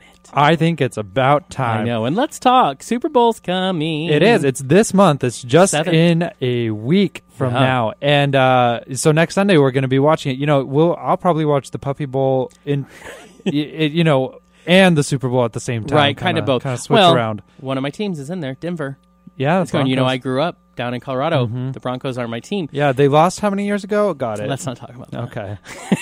to whom? Hey, Oh, the- I was a big fan during it. the Elway years. That was the most exciting time to be a Broncos fan. Uh, it's still a lot of fun. But It let's is, yeah. talk this year, February 7th, Super Bowl. It's going to be held in the what was once called by a magazine a long time ago, the gay capital of the U.S., Right. San Francisco. It is in California, which has LGBT protection rights across the entire Across the state, yeah. So praising for that, but there's a controversy coming up. Right. Well, here's the thing. Next year, in 2017 they're going to be in Houston, which is the largest city without any Any. any LGBT protections, and in a Hello, state a lot were just repealed. Exactly about by that. HERO, Yeah, and by in that. a state that has no protection. So San Francisco, probably the arguably the gay gay friendliest city, Right. Uh, in a state that's very gay friendly. You know, very very okay with that. Now next year they're going to Houston, not at all and that. so that started a conversation. So the NFL Yes. has a quite a reputation of, you know, not really caring. right, Um, right. And they have Brushing tried. They have tried to work on a little bit, especially with the whole Michael Sam's incident that kind of made them have to look even harder Yeah. at inclusion and being more open about pro LGBT athletes. Um, here's the thing that's going on. People are saying, NFL, you're huge. Shouldn't it be, as we talked to the Olympics about and other big venues, shouldn't you have a responsibility in making sure whatever city that you go Yeah. to is good on hello in the world we make sure they have good human rights Yes. uh, history um, and that does include lgbt people Mm-hmm. so shouldn't the nfl also basically vet the city better and say is this a city we want to as the nfl support because you're bringing in if you bring the nfl there you're bringing that city a lot of money Yes. A lot of tourism All activity is happening Yeah. there so shouldn't you have Yeah. a responsibility to make sure that all the fans can feel welcome Mm-hmm. and be treated welcome as they come. Now, the fact is, a lot of people are saying gay fans aren't protected there. Businesses can turn them away. Yes. Now, whether they will or won't, we don't know. But legally, they are protected to do those things. So, aren't Yeah. you doing a disservice to your gay fans? And what is the NFL? The NFL refuses to change the They city. re- and here's the thing I think until the NFL makes it a big priority on their list, they're going to keep doing things like this where they say, yeah, well, we care, but, you know, we're not going to move. But isn't It's that a too corporate inconvenient. thing? It Isn't, is. It's just, and I, so I don't know Because they don't can- care about the people, they care about don't. the bottom line. They care about the money. And isn't that really how these bids Yeah. for things like the NFL And go happens, through? yeah. Who's going to pay us the most? Who's going to give us the most incentives Right. to bring the Super Bowl there? Right. So I do think we have a right to ask the CEOs of big places like N- the NFL to be more human. Yeah. But we can't be shocked that they aren't. It doesn't mean we excuse them. No, absolutely. Yeah. But they're not. And I don't think so. I don't know if we can. I don't know. I think something has to change, and we've known it in the NFL for a while. Little small changes are happening. It is not enough. we need to change the entire way they look at people and the Yeah, LGBT need- community. yeah. That's really important. So they go from this year is great to next year. It's not going to be so great. Right. And I'm sorry, Houston is on my bad people radar, anyways, uh, because of the whole HERO thing that went down Right. last year. Um, and you know they Well- have Annise Parker, who is an out lesbian mayor, but Yeah. even she is not enough there. and she and, and her make sure comment was, you know, happen. they were taking the high road, but it slipped through. Which you know, I think that her job was to do a bit more to pr- to make Yeah. sure it doesn't 'Cause go through. isn't through. the high road the silent road? Isn't Right. that going? You know, I'm going Right. to apologize for being gay right now because I just want to make sure we all get along. Um, it's a little less about getting along, a little more about what doing what's right. Exactly. It's Yeah. a little bit more about that. So, what do you think? Do we I have a think right? here's the thing. I think here's what the NFL has to do. The NFL, if it's not going to leave Houston, at least it's a big enough thing that should put enough pressure on Houston to bring back those LGBT Right. non-discrimination rights. I mean, Right. if NFL's not leaving, at least take the you know the decency to make sure Houston, we are going to require you to you know bring back these laws or put enough pressure that they do. Can I, can I, can I say it? Yeah. W- will you let me say this cheesy line? Do it, Because Houston. Houston, mm-hmm. we have a problem. I and I heard it coming. I knew you were going to say it. and I know it's the it's yeah. the you know it's going to happen. It's too easy, but it's fun. It- yeah. this is what we're all so about. here's the thing: Fun. Do we have a right to ask the NFL to do this? What do you think? Yeah, I know absolutely. what I think. I think it's a requirement of us to ask. Right. If you watch the Super Bowl, if you like a, a sports team, a, a football team, if you like anything that has to do with the NFL, it is your requirement to make sure they know that you are represented, you are as a fan, Yeah. and that you are protected. And this does say it sends a message Yeah. that okay, no, we love that you're our fans, but we don't care. right. That's exactly We're not going to protect you. Yeah. So, but the question goes out to you as listeners. Listen, I know you know the Super Bowl's coming. A lot of you are avid fans of football and especially the Super Bowl. What do you think? Do we have a right to ask the NFL to make more of a stand to vet the cities that they send the Super Bowl Yeah. to to make sure that all fans' rights are protected? I think it's a legit question. So that was us with your Sports Minute Exciting. with CCE Sports Network. So there you go. You know that makes that brings to an interesting conversation that we continue to watch Yeah. and, and talk about, which is laws. Yes, Laws lots of them. that easily Well, can repeal. They can. It's it's now kind of for a lot of states uh, the off season for uh, the legislature. You know, it's not it's not the big year. It's the it's the smaller. I, I- don't know what they call it. You know, the smaller year where they kind of just amend laws. It's not the Right. initial cycle. Um, Right. But we have a lot of laws. You you have to understand that the state legislatures and you know nationally we're going into see uh, legislative season. We're doing budgets. We're doing laws. We're passing them. We're arguing them. They're going on And the floor. most people pay attention. Yeah, but there you go. Yeah. Most people don't because listen, I, I have a lot to do in my life. Yeah. I, you know, I have to make sure the dog is fed and walked, and I've got to go to work for forty hours, and then I got to do my other things, and I get it. Yeah. Uh, But do those things. day, bills are being being brought to Mm-hmm. your state government to be looked at every day, and you may think it'll all be fine and good. Washington, we have uh, marriage equality here. Yes. we have protections on private, private and public sectors Mm-hmm. to make sure that we are protected as LGBT people. So we feel good, and we've had them there for a while. So everything feels good. But let's talk about Indiana that happened last year when the the beginning of the RFRAs were happening, the Religious Freedom Reformation Acts, which were a way were a re- direct response to the Supreme Court giving. Uh, marriage equality across the land to Yeah. the LGBT Yeah. people. So the response was to have these religious liberty laws to say, well, I should be exempt from following the law because I have deeply held religious, Religious beliefs. beliefs, yeah. What the RFRAs across the country do are basically uh, find a loophole and strip our rights away Yeah. in what they consider uh, a legal way to do it because these people are religious. Exactly. So in other Exactly. words, it's it's really just saying I have the right to ignore what the law is. Mm-hmm. I think those are a problem. Well, of course, Indiana was doing a huge one last year. It was and the center of it all. and it was big. big Yeah. corporations everywhere were standing up and threatening to pull out of Indiana. Exactly, and, uh, boycotting and all that. yeah, that. and we're not going to do it. Angie's List was one of them, one of the largest uh, corporations out there. Yeah. they were saying no, We're gonna pull. Mm-hmm. We're going to pull because that's what a horrible thing. Well, okay, so no one's. That we got past that year, it was Yeah, it didn't happen. Didn't- Governor didn't Pence was an idiot. He had some lots Yeah. of very uncomfortable interviews where he came off not looking very bright. No. so he backed down really No, quick. right. Guess what's happening this year? They're doing round two, and this this time, you know, last time it was it was very very in the you know in the works of it. You couldn't really tell it was supposedly a gay uh, non-discrimination ordinance. They pile, piled it in there, did little exemptions every once in a while. This is a super RFRA, as they're calling it.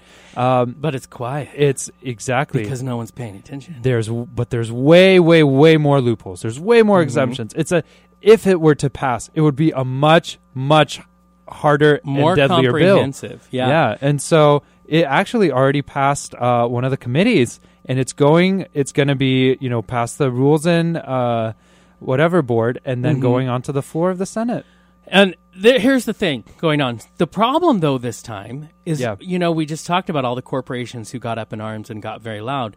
It's not happening this time. You don't hear those. So a lot Mm-hmm. Of people around the country, if you don't have a job like ours where we need to kind Pay of look at what's Mhm. going on and we pay attention to all the news sites that give us things in the gay community, uh, and we see these things in Indiana kind of hears it, it's being really laid low. This is a big year for Pence. It is. Because reelection. Now, last time he went for the election of governor Yeah, of Indiana, 2012. he only beat the um, the democratic, Democratic candidate, yeah. by a very small percentage, 3% just three, and that's Yeah. Scary. So, So- he knew this year, yes this time I should say, he knew this time. Okay, I've got to. So he's decided I'm going to be hardline it with the Mm-hmm. Christian right because they're going to get me reelected and. He's put in a lot of sweet little deals for businesses. He did. which ma- keeps the corporations a little quieter. Right time. exactly but here's the thing in indiana like it is in in uh, much of the country uh, lgbt rights are actually supported by the majority so Mm-hmm. you know it's interesting to see this because this could be either pence's way of basically buying back his his seat as governor Mm-hmm. or it could be his biggest fall down because here's here's the citizens, the people who are Yeah. actually going to elect you, the citizens, seeing that you are being you know kind of a a bad person. You I will are. say that I You're can't. not I can't. I can't say human the real word that you are being, Right. but you know, you are not being a great guy. But here's and that's the how politics Yeah. is played though, because you just said it. Yes, the majority, but why is it in a state like Yeah. Texas, where seventy percent of the population polls show are actually supportive of rights for LGBT people, Yes. but is is one of the worst offenders of having no rights for LGBT. LGBT people. And what that shows Mm-hmm. is there's this disconnection when it comes to those we let represent us and us taking a conscientious support Yes. of those that represent Yes. us because there's no guarantee. Obviously, Texas proves it. Even though the majority in Indiana agree that there should be no RFRA that takes away the rights of LGBT people, there's no guarantee they're going to go and Absolutely tell their yeah. people they don't want to be represented like that. Well, this is the, the weird game. It, it is a weird game. You know, it's it's fascinating how easy it is for us to buy votes nowadays, and Mm-hmm. that's what they're doing. They're buying these votes because so many people are either you know this company supports them, they must be great. The company's Yeah. obviously got gotten all these incentive, Mm-hmm. incentives, or they listen to, like we say, the uh, the ads, all the campaign promises, Yes. and all that. Yeah. Exposure is huge. So it's it is a game. Right It is now. a game, and it's not a good game because It's the not a great American game, people no. have stopped being part of the process. Yeah. Either they're disenfranchised and they say they really have no voice, Yeah. or they just don't care because they're living their daily lives. Yeah. The problem is we are all part of this great experiment called democracy. Mm-hmm. And it is a great experiment that has been around for, you know, a couple of centuries, but if you don't participate in that experiment then it doesn't matter. And then when it falls down around you, who do you have to blame? Yeah. And so my question, and we've said it on the show over the last three years many times, which is we can't get even complacent in Washington We because can't. it can easily be taken away. There are three bills There are right, right, now currently that currently affect LGBT people. yeah. And if you don't pay attention, they can get through, and then what? Yeah. And they come from the very small. Let's talk about the pride flag. Yes. I mean, we're looking at representative from Kennewick, Brad Klippert. He is also uh, He's a piece of work. This guy. He's a piece of work. piece of work. That's Yeah. I'm okay. I'm going to stick with It's that. It's an understatement. There's other exactly. things. Yeah. There's There's other things he's four more of. words we'd put in there, but we can't. Well, what's he doing? He okay. So he basically all of the laws that he's passing. Well, not all of them, but he's he signs or sponsors all Or of these anti yeah anti LGBT laws. He wants us uh no more LGBT, no more rainbow flags in Seattle. You can't fly. Because right now on, on the ferries, On the ferries. You can't fly these LGBT flags. And, you know, because Seattle obviously is such a gay city, it's a Yeah, very it's a LGBT positive you city. go, yeah. Um, after all the, uh, you know, the Supreme Court decision, they had it on the uh, the Space Needle. They had Yeah. it all over the place. They had him on the ferries. on the ferries, and he sued. Yes. Well, he he didn't sue. He wrote a complaint. He made a big he deal. made about a it. phone call. He even, made a phone and call. Said you he can't fly these." demanded that they take the flags down. because that's a government well his his thing was it's a government owned property it's you know, Right. it's it's it's Mhm. a public thing you can't put and it on And he there figured he could throw his weight with the ferries Yeah. because they're smaller deal than saying Space S- Needle Space take it down. right. So he called them directly and demanded. He said it was a polite conversation. Other reports I've read were not so much. Right. Um, and he said, "Don't do it." So this year he's decided, well, fine. Now I'm mad at you. So he introduces the bill that's in the Senate right now. Yeah. And he says that there should be a law where the ferries, which are public transportation, can't show any flags unless they are stars and stripes, Washington State, or their maritime signals. right Nothing else. Because he figures I might as well just take away all fun just to make Yeah. sure that my Yeah. way is given. yeah What? And, that is a very small bit. I get it. It seems small, but if you give a little ground, Mm-hmm. you'll lose a lot. right yeah yeah it's just it's just the ferries you know what six of them that that Right. are in the puget sound but and i agree it's it's i think it's funny to me personally that he's making such a big deal of it of it that he's putting a bill in the senate this Right. is supposed to be the set you know the washington state legislature where we deal with real problems like Right. funding education healthcare Right. Marijuana uh, dispensary right now. That's a, that's a big deal. we have to taxes, figure the do we taxes cut? out. Do we take them lower? Do we? Yeah. Washington State has one of the most unfair tax codes in the world. Why are we not looking at that? Uh, why are we not And why are we wasting time with on ferries and put a- flags? yeah, putting a flag Wow. on the ferry. I don't Wow. understand that. Yeah. But let's talk about what even more fun. So there's also the bathroom bill, as The bathroom as, bill, as we yeah. call, which is again a trans Non-discrimination uh, bill. Yes, Yeah. and you know they're trying to repeal it. it's That's on the floor right now. it's It's, already fascinating. passed part of Senate. yeah, it's past the committee. It's Yeah. going on to, to, two committees. It's yeah, past two committees. It's going to the floor. it is soon. Yeah. If that happens, then you It- know yeah. these inclusive bathrooms, and they're. u- But see, this is where I say politics is like a virus, Right. to to for lack of a better term, because it learn. It's a smart virus. It is, It learns and it changes and it moves forward. They have taken a lot of cues from the HERO law They did. down in Houston because Using they the same started strategy, the yeah. Mm-hmm. fear mongering that happened there. All of a sudden, they have people coming to hearings. Yeah.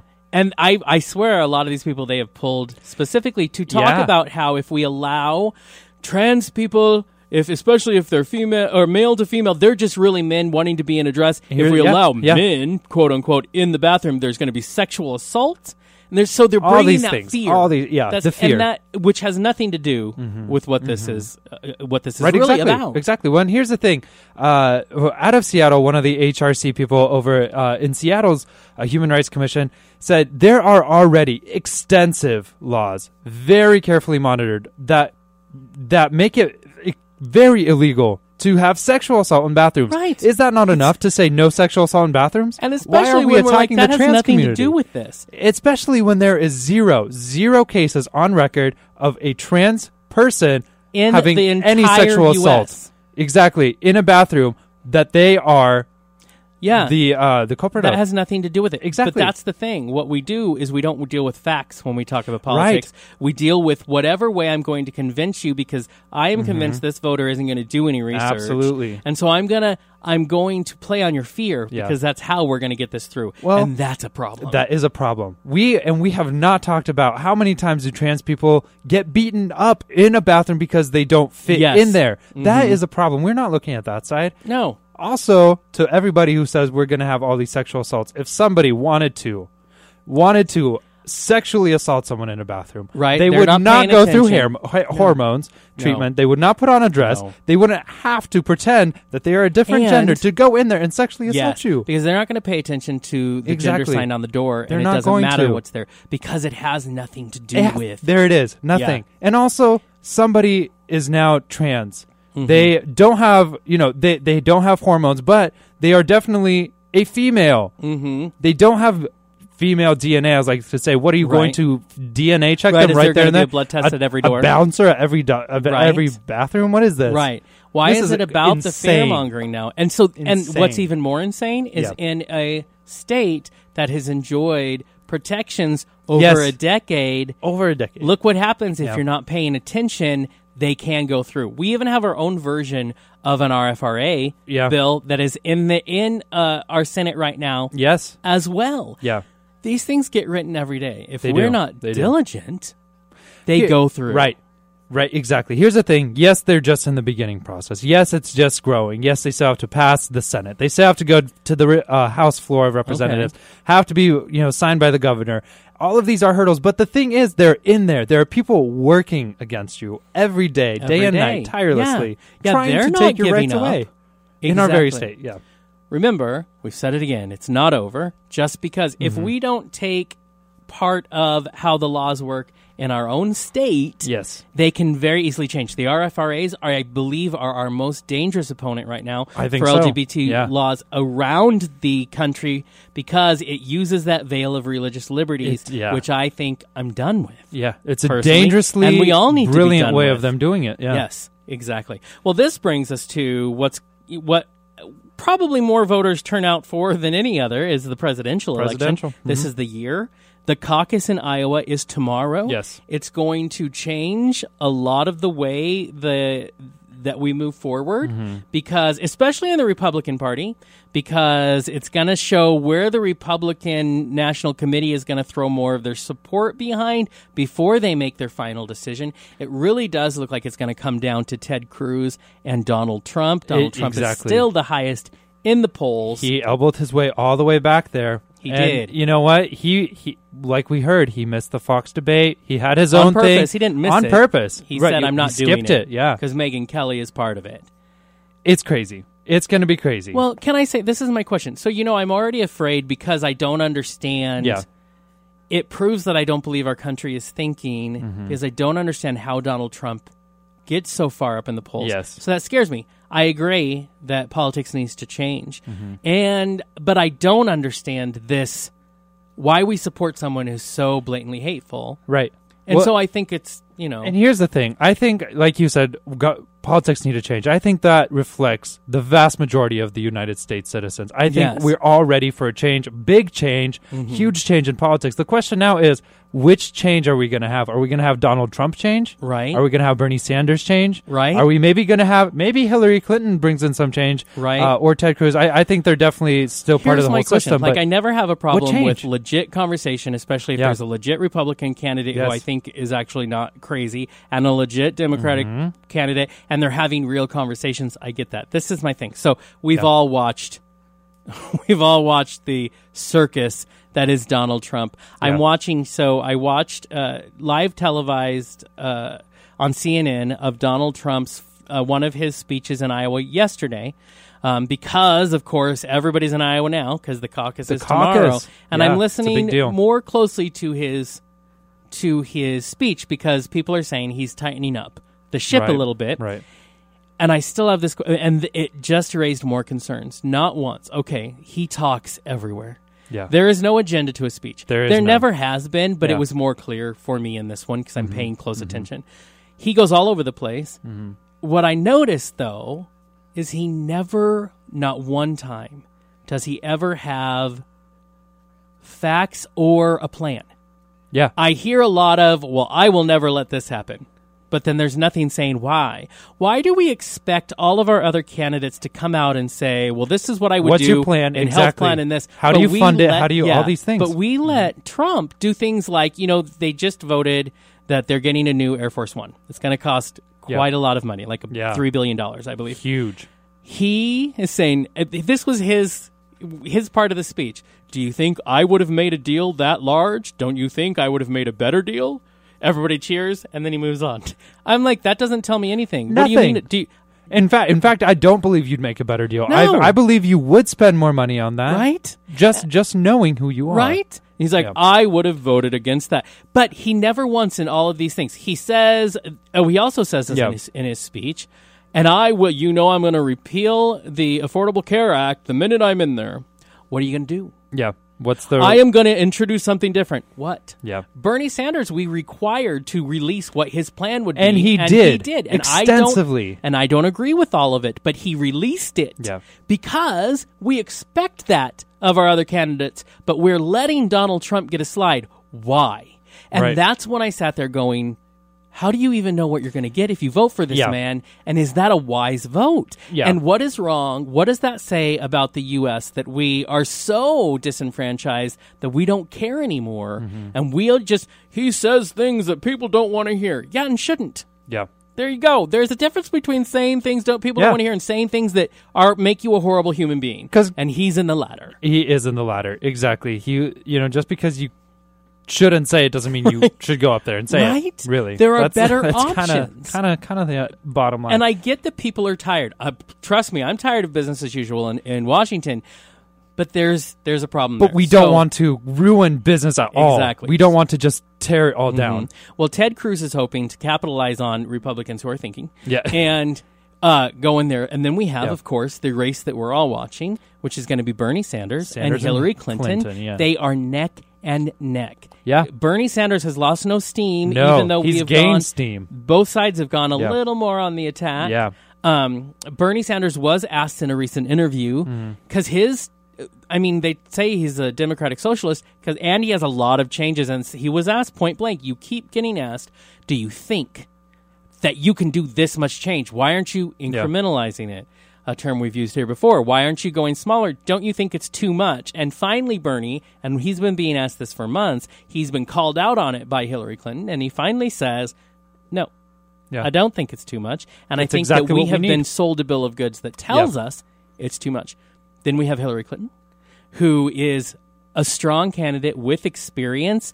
Who is at saying, I am willing to change. I Mm-hmm. am going to take a more moderate view. She's hoping a moderate view is what's going to get her more of the votes. Right, right, Um, and it could. And it could. And they have very interesting conversations and Yes. Mm-hmm. debates. There's going to be, I think, four more um, coming up here between the two, and I want to watch every single one of them. Yes, out of the I the do, two, yeah. let's out of the two parties, I just find that there's more actual discussion going on in the Democratic side. So I think I'm going to call it. I think we're going to see O'Malley finally pull out. Yes, I. You know, I would.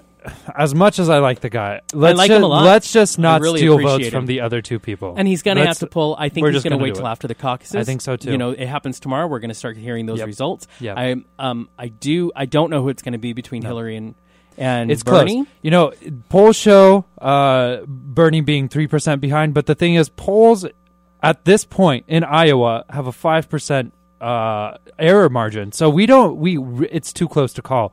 Uh, New Hampshire, Bernie's showing that he's uh you know ahead of Hillary. Right. South Carolina, Hillary is much ahead of Bernie. But you know what? It's too early to call. We're going to see a lot tomorrow. Tomorrow's a big day for us. It's going to be a very big day, and it's an important day. And honestly, as much as uh, politics can get a bit uncomfortable, as we've talked about in these last two hours, it's important because it affects your life, whether you want to say and admit Yeah. that it does, right. or or doesn't. And uh, normally, I say vote for who you want. You know, as long as you do your research. And, but I'm just going to change a little bit and say, do your research and vote for who you want, unless. It's Donald Trump. And then that means you sh- just stay home. Just don't vote. Just leave the country, please. Just go somewhere. I'm just gonna go out on a limb Yeah. and say it. I'm just gonna, that's just gonna be. We're gonna. This is the only time we're gonna go away Yeah. from that Right. typical thing. Re- rethink your strategy first. Exactly. All right. Well, you know what? It, our show has come to an end. Uh, this has been a wow, A fun show. very filled show. It needs to I be liked like it. five more hours. I, I agree. I could. I have so many notes. well, we're gonna We're have halfway more through in it. the future. Um. So, anyways, we will see you next week. Uh, stay tuned to more great programming here on KYRS.